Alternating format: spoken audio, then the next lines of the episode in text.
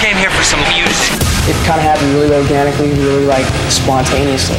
It's not just going in there and making a noise, folks. The Classic Rock Files with Kelly Parker. Gene Simmons dropping the truth bombs in a new interview with Us Weekly. Gene Simmons spoke once again about the decline of the music industry as consumers value access over ownership. Here's what he had to say. By and large, new artists will never have the chance that we got because record companies would give us millions of dollars once we got successful as an advance, non recoupable, with a royalty system and all that.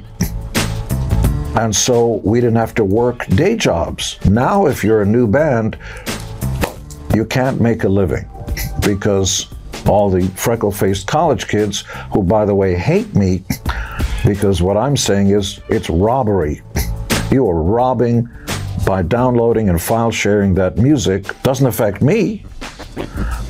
I came, our band came before when there was a real business. But the new artists, you're breaking my heart. It's like new babies being born without being able to have food. You're taking food from their mouths so they have to go work for a living and not have enough time for their art. Who killed the music business? The fans did. Not a foreign power, not aliens.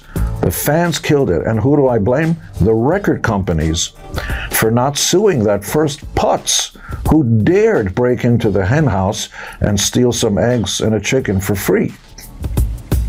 As soon as you let that first fox into that henhouse to take some eggs without paying for it, the rest of the foxes come along. Likewise, cockroaches, you allow one into the kitchen, you, you squash that first one. The rest of them are going to go, uh oh, gotta watch out. So, Pandora's box has been open.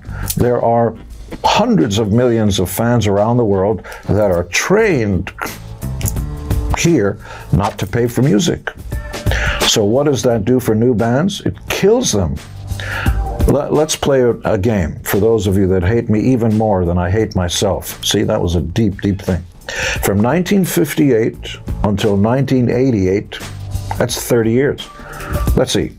I got Elvis Presley, the Beatles, the Stones, Jimi Hendrix, on and on and on.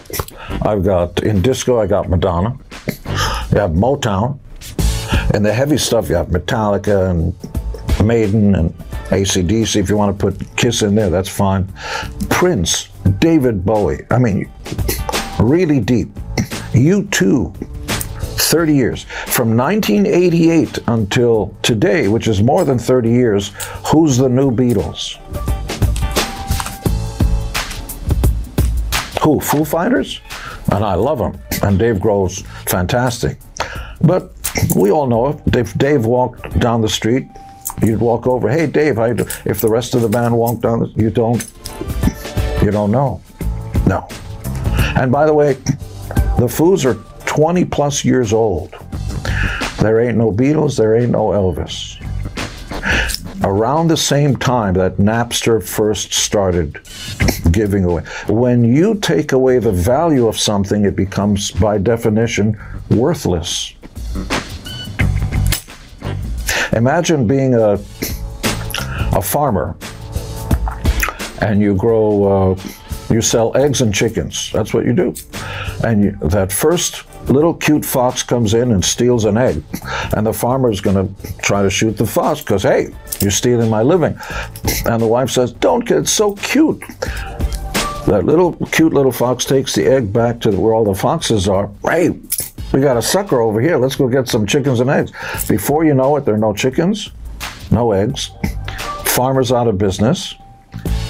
The trucks that drove the farmer's stuff to market are out of business because they can't, they don't have stuff. The supermarkets that sold the stuff are out of business. Everybody's out of business because that first putz, that first, that first little hole in the Titanic sank the whole ship. He was schnorky and he kept blowing his nose during that interview as well. And now he's confirmed that he has the COVID. So I don't know when that was done, but he seemed a little COVIDy. You know what, though? You can't argue with the guy. Absolutely all of that is true. Okay, onward. With Metallica celebrating 30 years of the Black Album last month, we inducted it into the Drive Rock of Fame and gearing up to release the Metallica Blacklist and the Black Album remastered uh, in about a week or so. The band reflected on the release and how it turned them into the biggest metal band on the planet, not to the delight, by the way, of all their fans. Kirk Hammett described how it felt when Metallica was put into a different league thanks to the Black Album's overwhelming success. He said, quote, doing numbers like Guns N' Roses and U2, it felt really strange.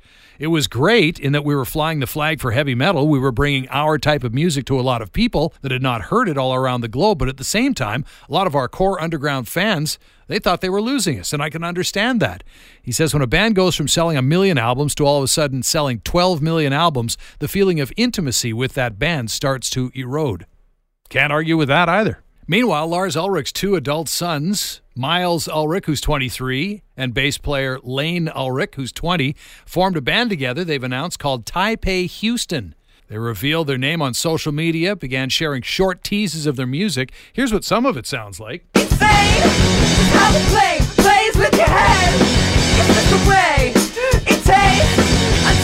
Watching me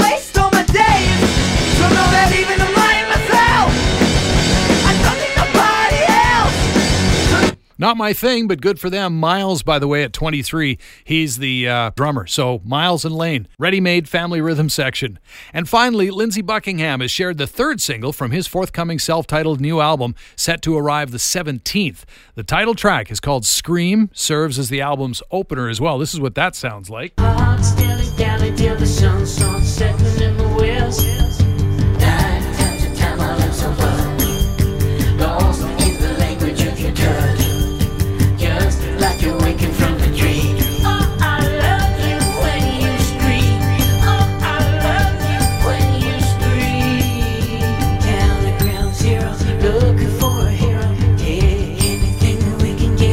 Sounds like he's in good voice. Lindsey Buckingham, that is the Classic Rock Files.